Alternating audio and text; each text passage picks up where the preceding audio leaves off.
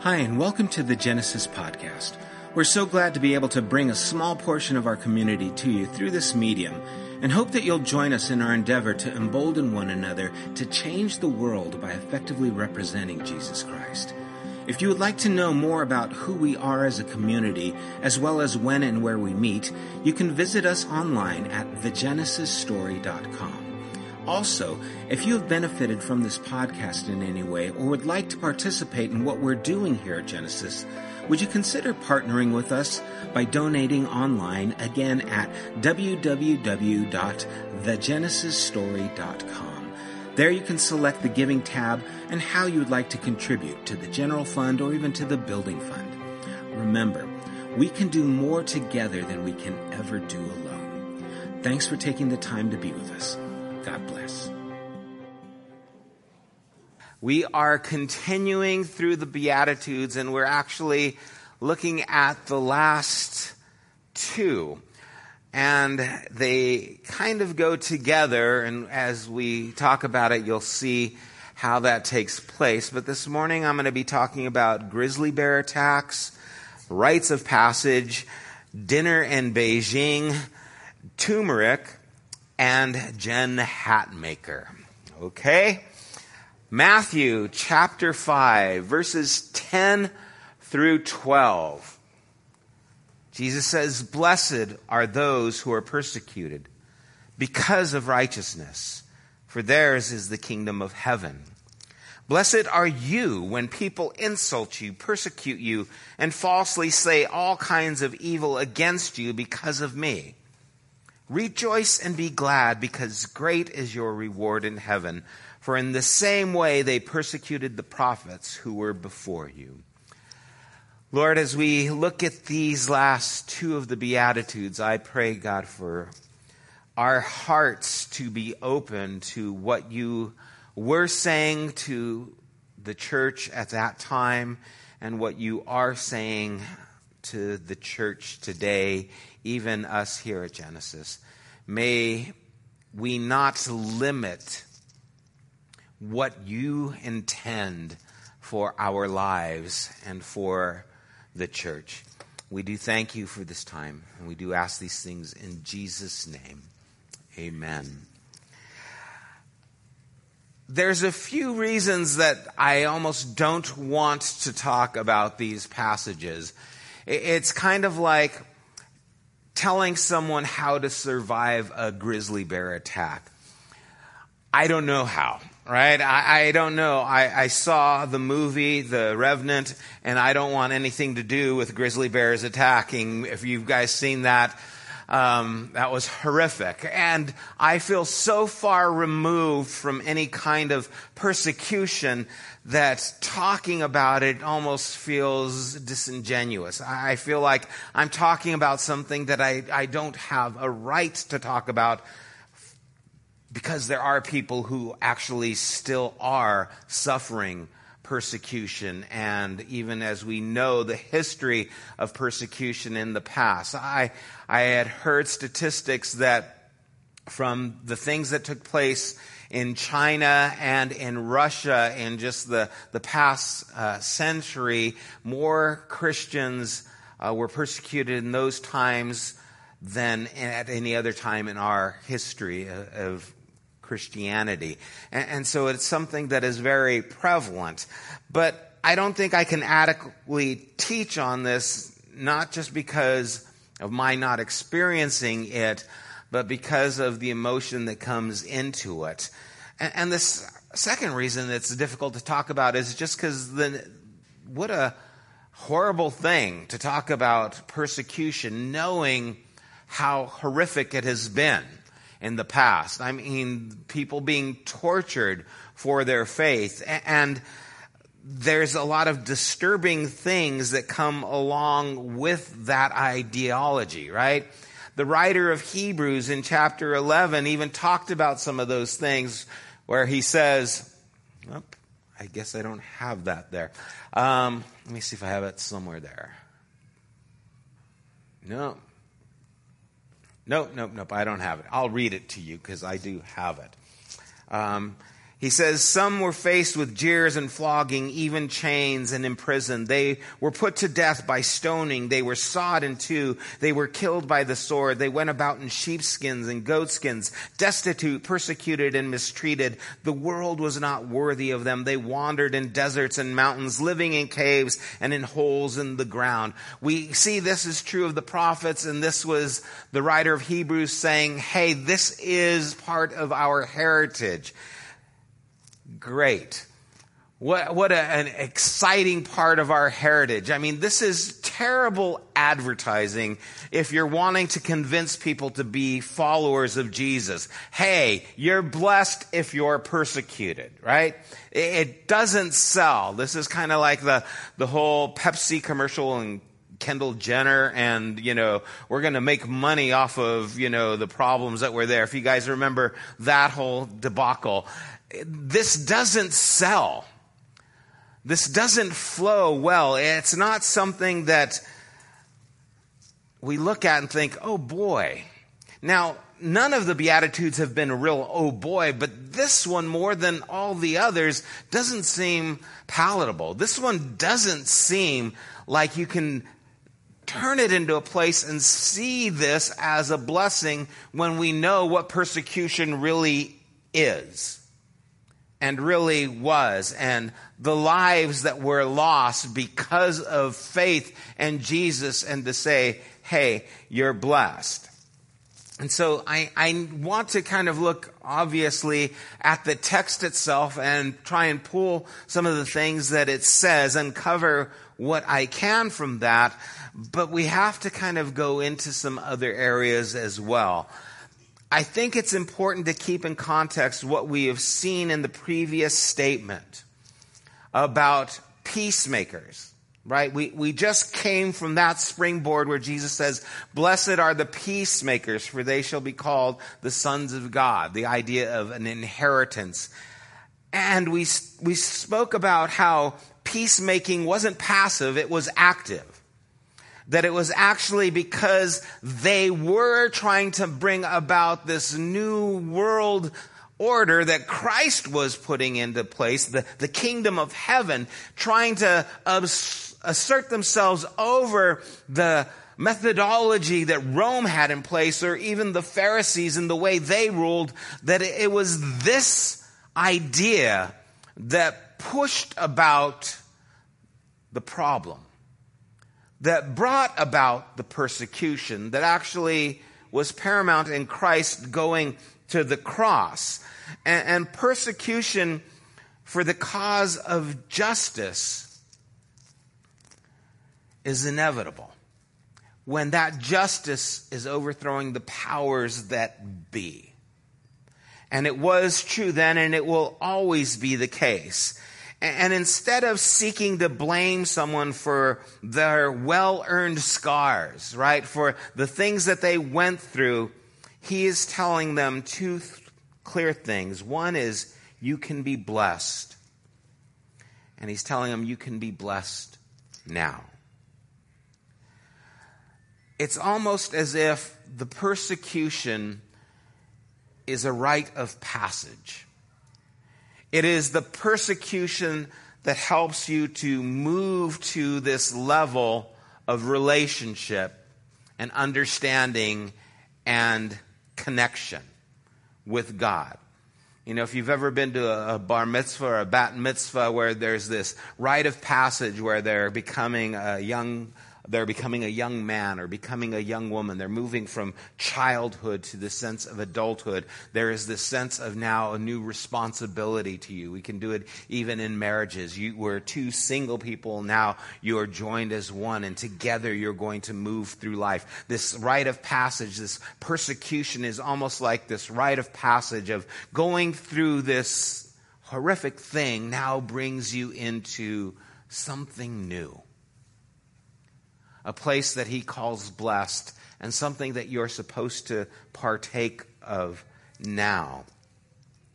We also notice that Jesus says the same thing twice. In fact, there's people wonder, is this one beatitude or is this two because they're very similar? And if we're using the word blessed as leading us into it, then we have to count them as two. And we see in verse 10 there's some differences. He says, blessed are those, but in verse 11 he says, blessed are you. In verse 10 he says, who have been. In verse 11 it's more matter of fact, it's when. Not who have been, it's actually when. Verse 10, he says, persecuted. In verse 11, it's insulted, persecuted, and slandered. Verse 10, he says, for the sake of righteousness. In verse 11, it's because of me. And so there's a little bit more depth in the second part, or as he kind of develops this, the reiteration of the first beatitude, we see him going a little bit deeper and making it a little bit more personal. And as we look at those things, there are some things that reoccur that should make us take notice. In the whole section of Beatitudes, he's now repeating himself from the first one to this last one.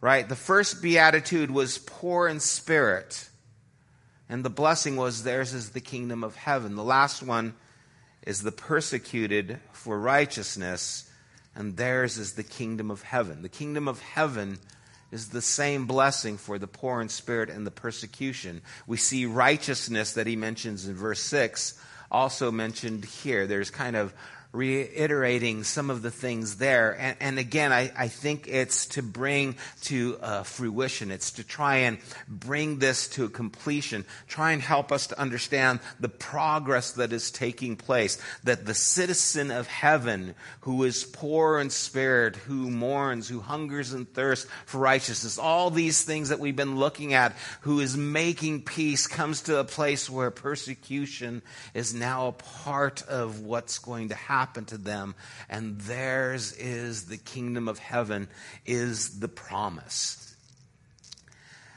These observations point to what Jesus is trying to stress that all of the Beatitudes are interlocked. They all work together, they're not sequential, they are a part of the character of what it is to be a follower. And when you are a follower, it encompasses all that comes with it you kind of get all these things together. The state of true spiritual health, or as he says in these, blessedness, contradicts the world's values. And so persecution is natural for someone who is in opposition with the values of this world the values that are self serving, that are consuming, that care more about what a person can get than about people themselves, the minute you start rocking that boat, you start prob- making problems with systems that are dependent on those things. And persecution is the result. Why would Jesus say this, though? Can you imagine what would happen if he didn't? Can you imagine what the, the followers of his would feel when they would go out and suffer persecution? They'd probably think, we're doing something wrong. All right, the whole book of Revelation, as we've been going through it, is all about how there is persecution that is going to take place, but it's not the end of the story that it does not mean the kingdom of heaven isn't present, that you have not failed, you are not forgotten. This is normal. And so Jesus is putting it out there so that they could know when they go out there and the message that they are presenting causes the friction, causes the waves, causes the blowback on them that they are able to say, oh, remember, he told us that this would happen. And so it's a preparation for them. Jesus said in Matthew chapter 10, Verses 16 through 20 he says, Behold, I send you out as sheep in the midst of wolves. This is when he was sending them out to go and do his work. He says, Beware of men, for they will hand you over to the courts and scourge you in their synagogues. He says, Brother will betray brother to death. You will be hated by all because of my name.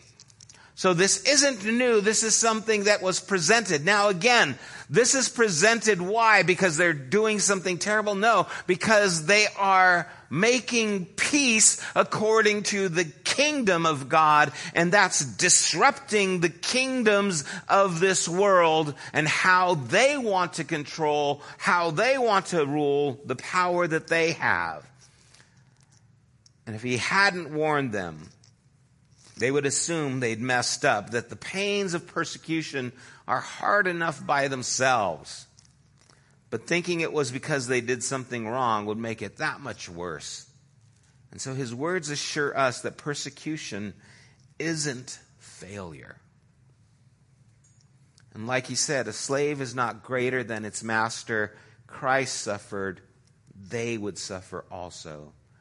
Peter eventually got that message even though he denied the Lord when the persecution came to his door, he recognized it and would say in 1 Peter 4:12, "Dear friends, do not be surprised at the fiery ordeal that has come on you to test you as though something strange were happening to you, but rejoice." Rejoice.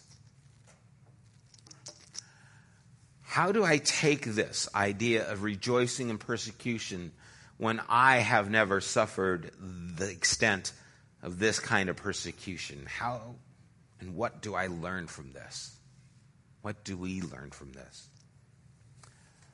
Viktor Frankl, in his book, Man's Search for Meaning, he was a Jewish neurologist, and he observed in the Nazi prison camps that Survivors were the people who believed that their lives had meaning. And his observations have been validated by recent research. Having a purpose or having meaning brings longer and healthier lives.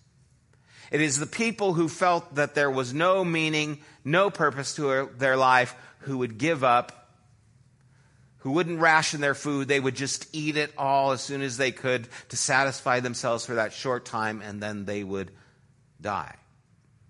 But the ones who felt that they were here for a purpose would actually do what they could to fulfill that purpose.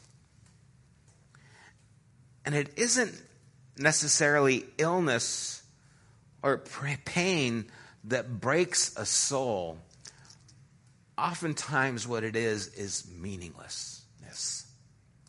When a person takes their life, a lot of times it is not because of pain, it is because of hopelessness, feeling no meaning to life. So, what is the point?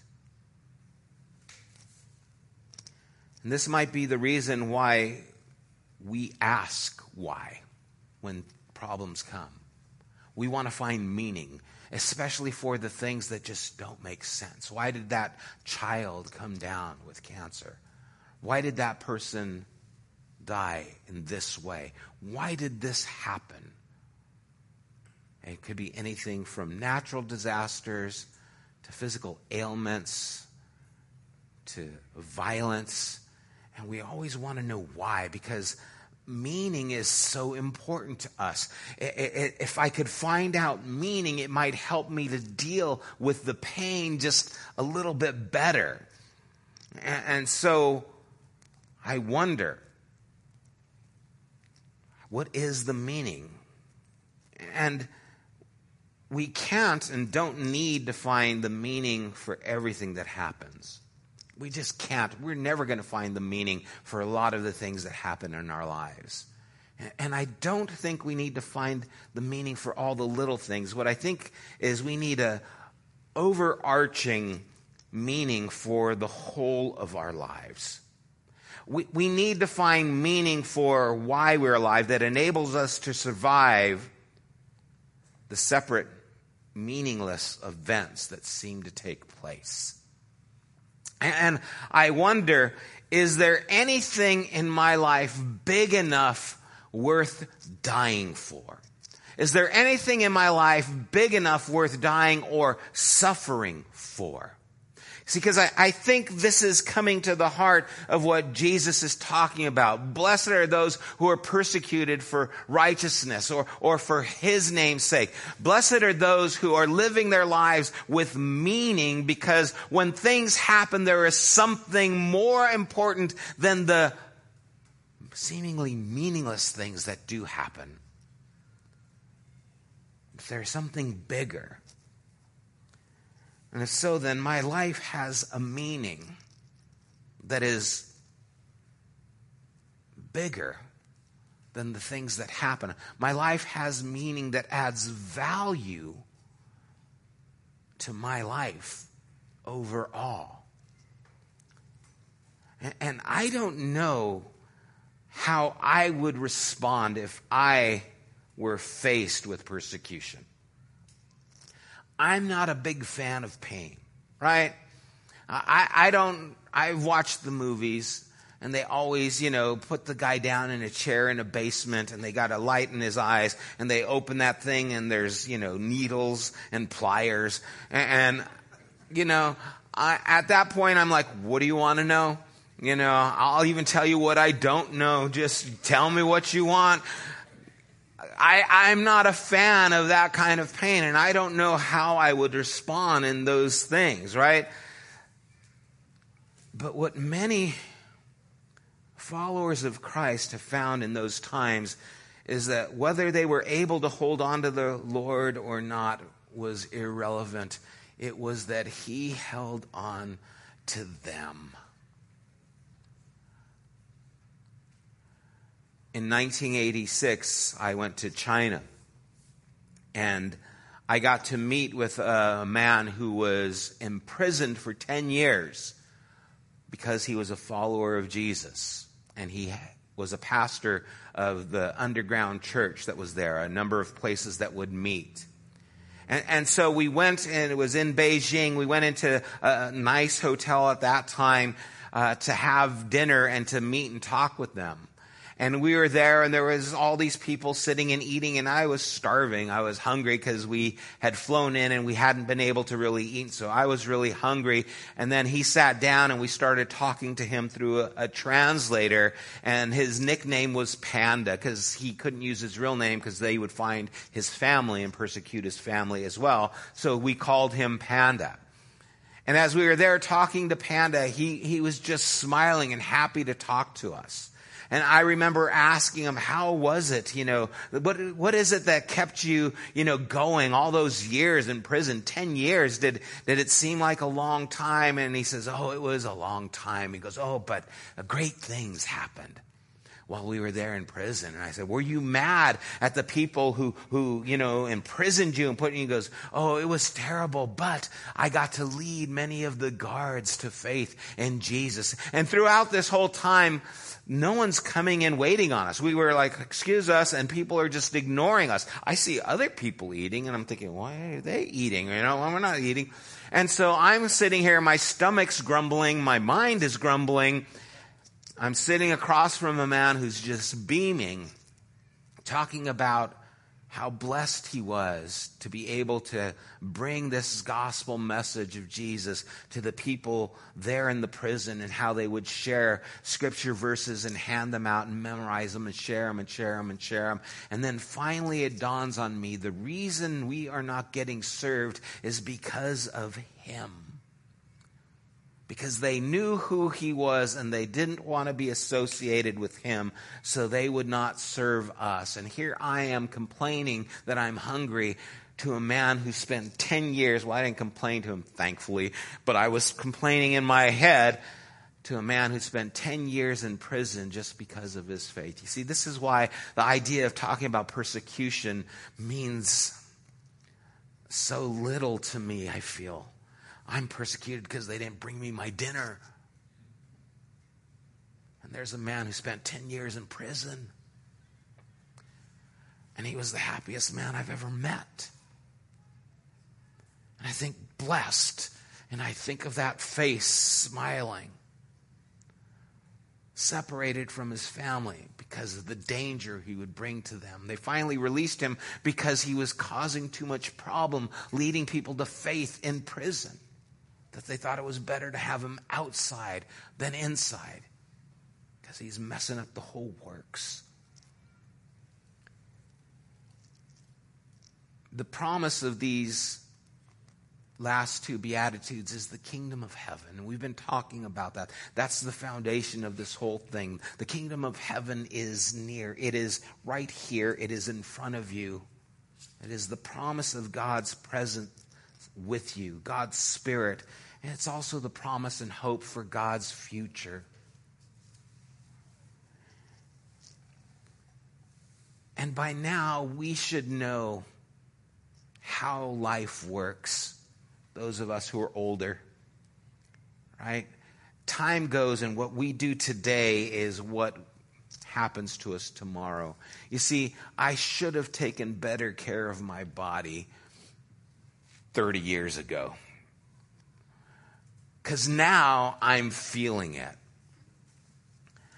I was doing a dog training lesson in Woodland Hills, and it was about an hour and 45 minute drive. And, and I got to the house that I was there, and as I got out of my truck, I kind of had to unfold as I got out, right? Anyone know what I'm talking about? It's like, you don't just jump out and go, yeah, I'm here. It's kind of like, ah, uh, you know, I'm making, and I guess it was obvious that I was a little slow and, and unfolding out of my truck because one of the ladies who was there and she said, you having a problem there? She's joking, teasing me, right? And I go, no, I'm fine. You know, what's wrong with you? You know?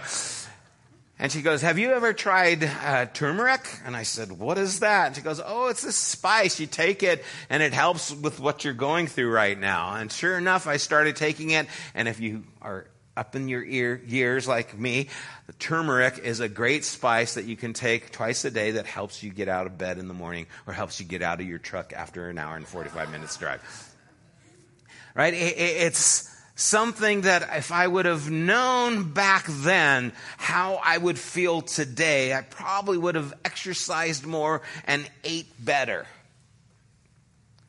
And I should probably start doing that now for the next few years, right? But let's not make life too uncomfortable. We should know by now that things that happen today lead up to the things that will happen tomorrow. That we do have the hope of heaven, even though we don't choose persecution, it doesn't stand in our way for the hope that is before us and still yet to come. That, that all the things that we go through now, the training, the, the exercising of faith, is producing something of value later on. That persecution isn't without benefit, even though it's not wanted.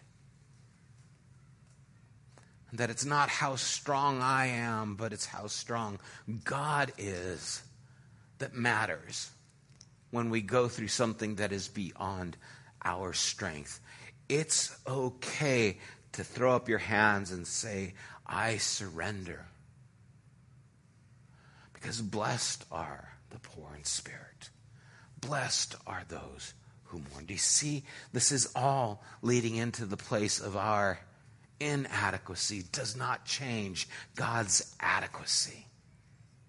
If anything, it puts us in a place closer to seeing it, closer to being able to hold on to it. closer to Him.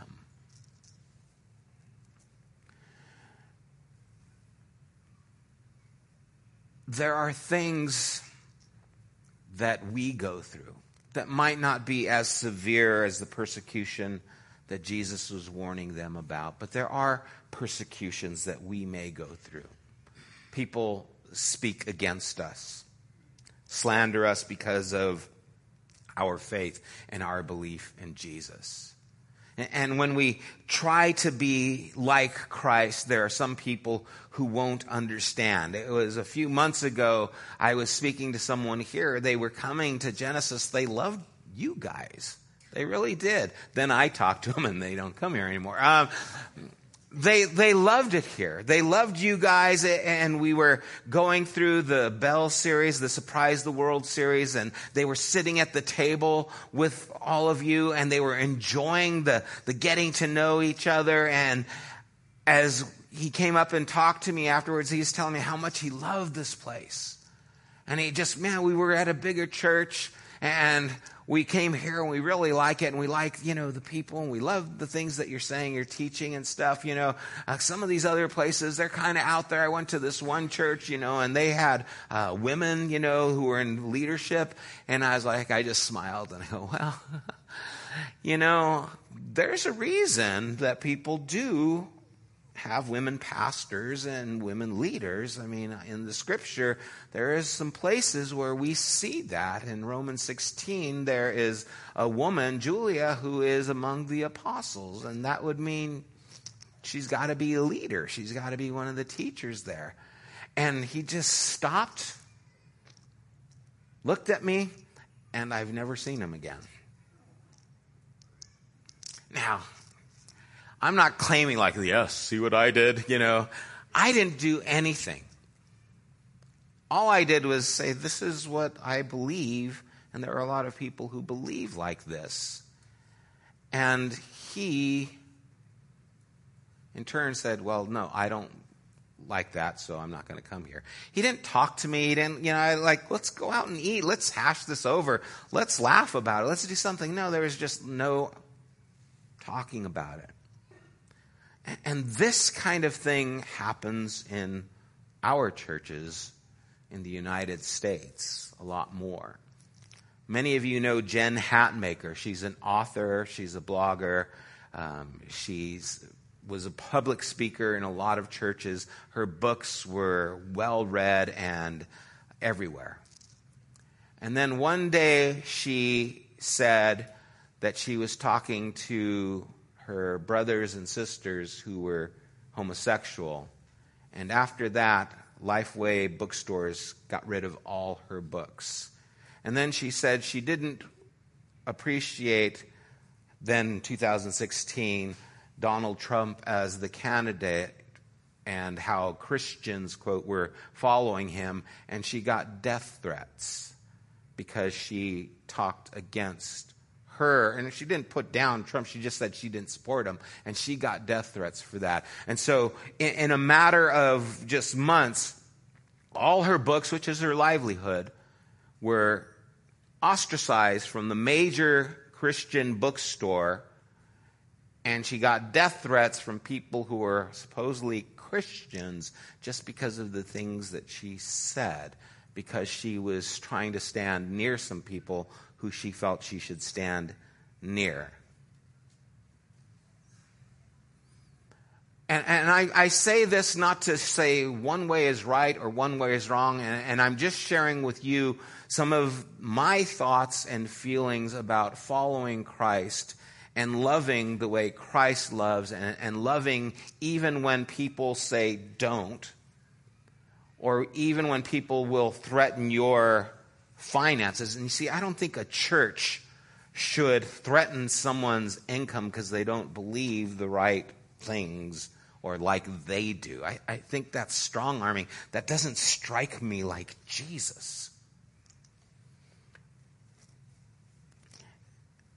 And no one can convince me that Jesus' heart isn't to extend himself out to love and care for people. I have friends who are Christian and who are gay. I have family members who are Christian, or not Christian, but who are gay.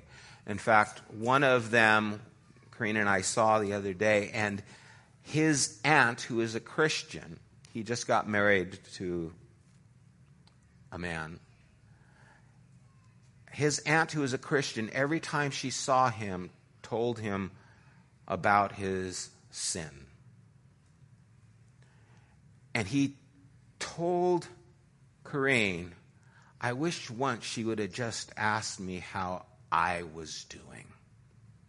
I wish once she would have just treated me like a human being. You see, regardless of where you stand in your beliefs here, you need to love. You need to care. And I don't think I'm wrong in trying to help people love people in spite of the differences that we have. And if people want to leave because I say things like this, is it persecution? Well, not in the real sense of the word. But I think it's important that this is my path to, to make sure that I know my path. And I want you to know your path. And, and I want you to walk in it and not fear repercussions.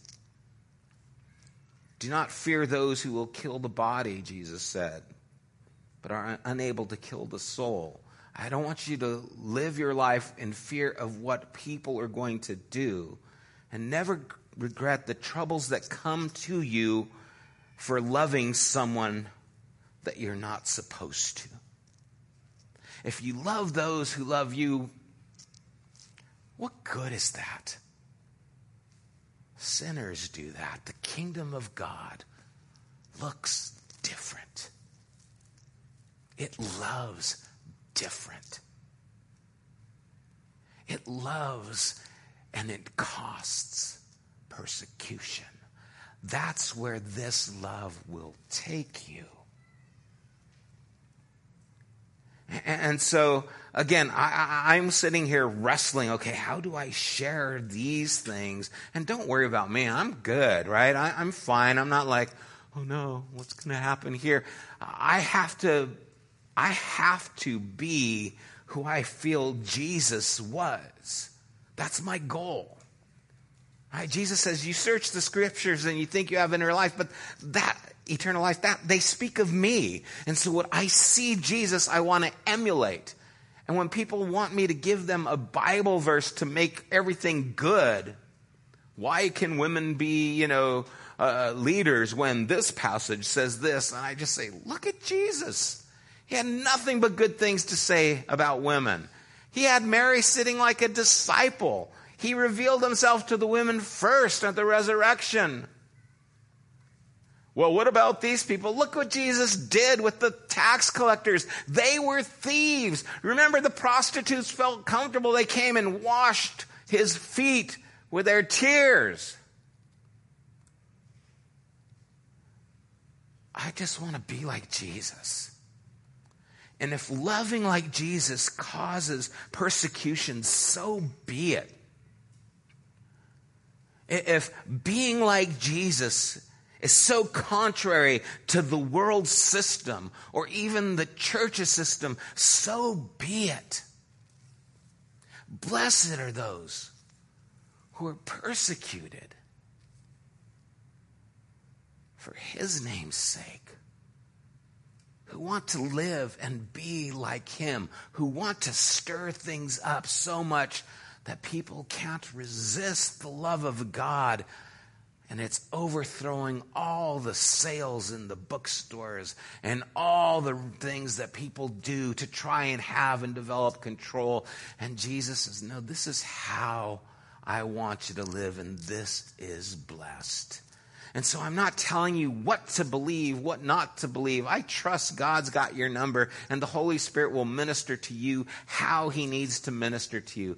I really am not in the job of telling people what to believe. I just want to help us to understand and see Jesus and have a relationship where he actually speaks to us and actually changes me because I don't like who I am I need to be more. I need to be better. I want to be more. I don't want to be satisfied and comfortable. And if persecution is the way to blessedness, then I don't want to stop short of it. I want to push through and know that Jesus warned me. And on the other side, is the strength, the health, the kingdom, the life that I'm longing for, that we're longing for. Let's go there. Let's pray.